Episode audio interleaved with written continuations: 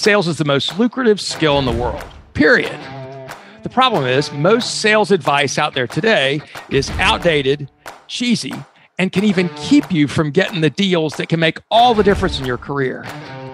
This is the No BS Sales School, a podcast for entrepreneurs and salespeople who want to master the skill of selling without all the BS. One of the cool things about having a podcast, I think I've had this thing for three years. I just, this should be like around my 200th episode, which is kind of neat. That's a big milestone for me. And one of the cool thing is people start kind of reaching out. And so I've been getting some emails from people. I've been doing that for a while, but getting more and more, which is great. I get to hear from you guys what you're learning. You got questions. And I got a question from a guy today, young guy, um, said he was 24 and he was just starting in the, um, insurance business. They've been doing it for about a year and he was still struggling.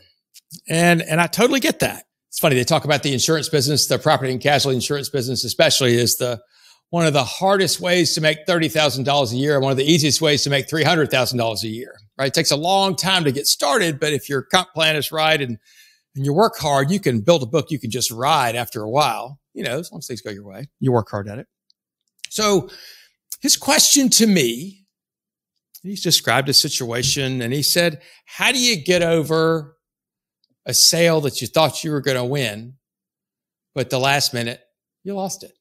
I thought, well, shit, that's a pretty good universal question. How many people, how many of y'all in the audience right now are saying to yourself, yep, that's happened to me before. If you've never lost a sale that you were sure you were going to win and it didn't break your heart, you haven't been in sales very long or you're not doing anything, right? It happens to all of us. So his question was, what do I do next? What do I do next? Which was a, I reached out. He sent me his phone number. So I reached out and called him. And the conversation we had was kind of interesting. I thought it was. He described it. He said, this was somebody I got referred to. We had a nice conversation. It's a business owner. Um, they had another agent. Um, that he wasn't satisfied with. He told me he wasn't satisfied with him. And um, so they went out and they got a quote. Um, this this young man got a quote from his insurance companies that came back and the quote was very similar to the one they had. And the guy stuck with who he knew.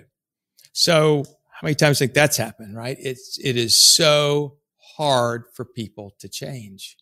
And I, when I was talking to him, I said, we can talk about this one instance and what you can do. What I would suggest you do. And I talk to people about this all the time. If you lose a sale and it hurts, have a two minute funeral. Go wherever you need to go to be by yourself and in your car or wherever else. And if you want to scream and cry and beat the, beat the um, steering wheel and bitch and moan and whine for two minutes, go do it. Get it out of the way. Let it go. Bury it. And then move on. I lost a sale I don't know, 30 years ago, big sale in commercial real estate business. I worked on it for months and months and months and months and months and months and months. And a day before, maybe it's a week before it's supposed to close, and the commission to me was like 80 grand. It's a nice deal for me. I think I was like 26. Well, it disappeared too. And so I stomped around, kicked the carpet, bitched, whined, complained, made excuses, slept in, got drunk for about six months. So not only did I lose the $80,000 commission sale, but I also lost six months of prospecting time because I was too bitter, too mad, too excuse making, blaming everybody else to get back on my damn horse and ride. So I was talking to this, talking to this guy on the phone and I said, here's the thing. Whenever you lose a deal that you were counting on, and it ruins your day and it is tempting to ruin your week or more. The problem was not with that deal. The problem is usually with your pipeline. The problem is you don't have enough going on.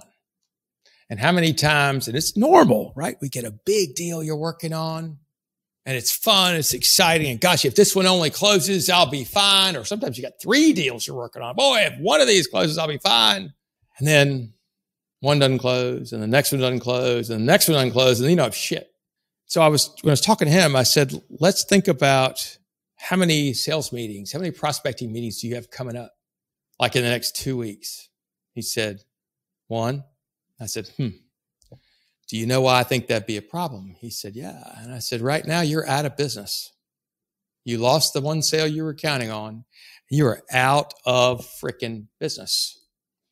The only way you're going to get in business is to start getting in front of more people, is to go get in front, go set more sales appointments. And I said, and here's what I want you to think about.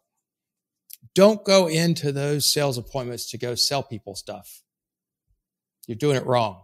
Go into those sales appointments with the idea that you are going to learn. I'm going to go into these sales. I told him go into these sales calls and have in his business, right? He's kicking out an incumbent.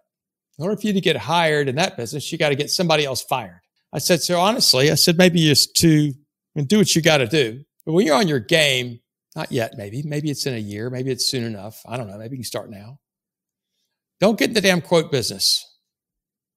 Ultimately, I want you to be go out and if you can't get business on a broker record letter, you don't want it. Don't win by being cheapest.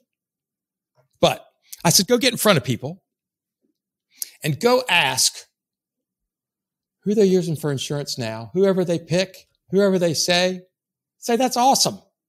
That's a great company. That's a great agent, whatever it is. And say that with enthusiasm.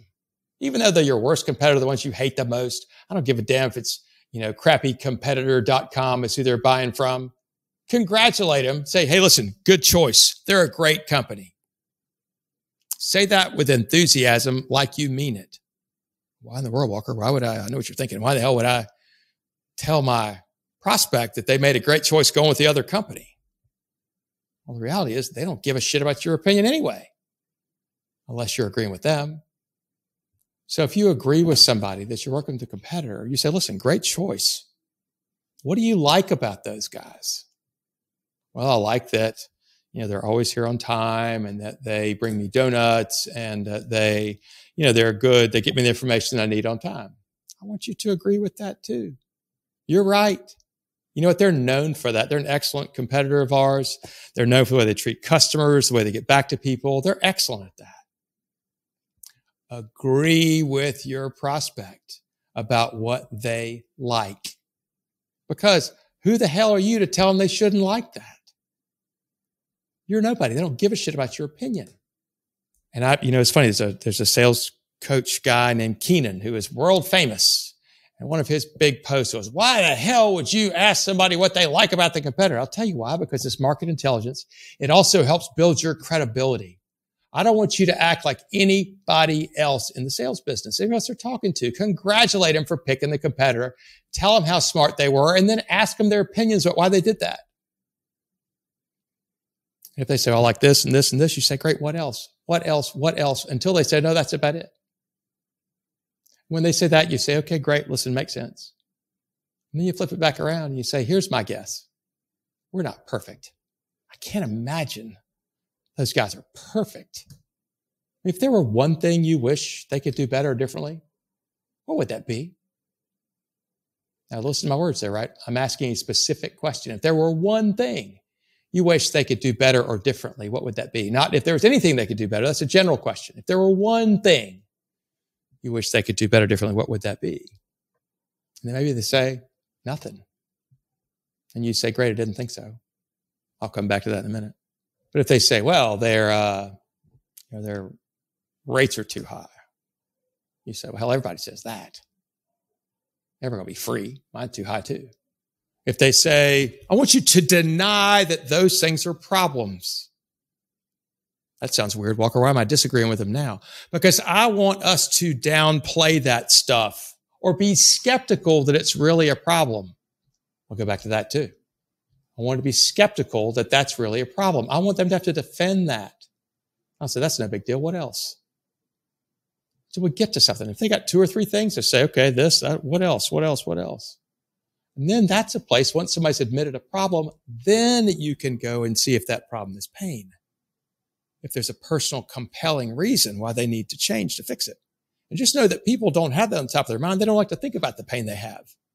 And until they say it, until they say that it is a major problem with consequences that has impacts on them personally, you got nothing.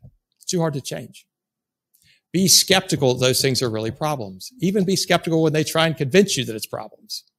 So think about as you go into these meetings, I told this guy, go in there to learn, not to sell. Don't go to tell, go to learn. Get inside and say, look, I feel no pressure to sell you anything. I just wonder if you'd spend 10 minutes with me. Let me ask you a couple questions about your current insurance program, just so I can learn. And you know what? There'll be plenty of people who do that. Or just ask them, can we just have a business conversation? Chances, I, I, chances are I'm not, I'm, I don't want to sell you anything.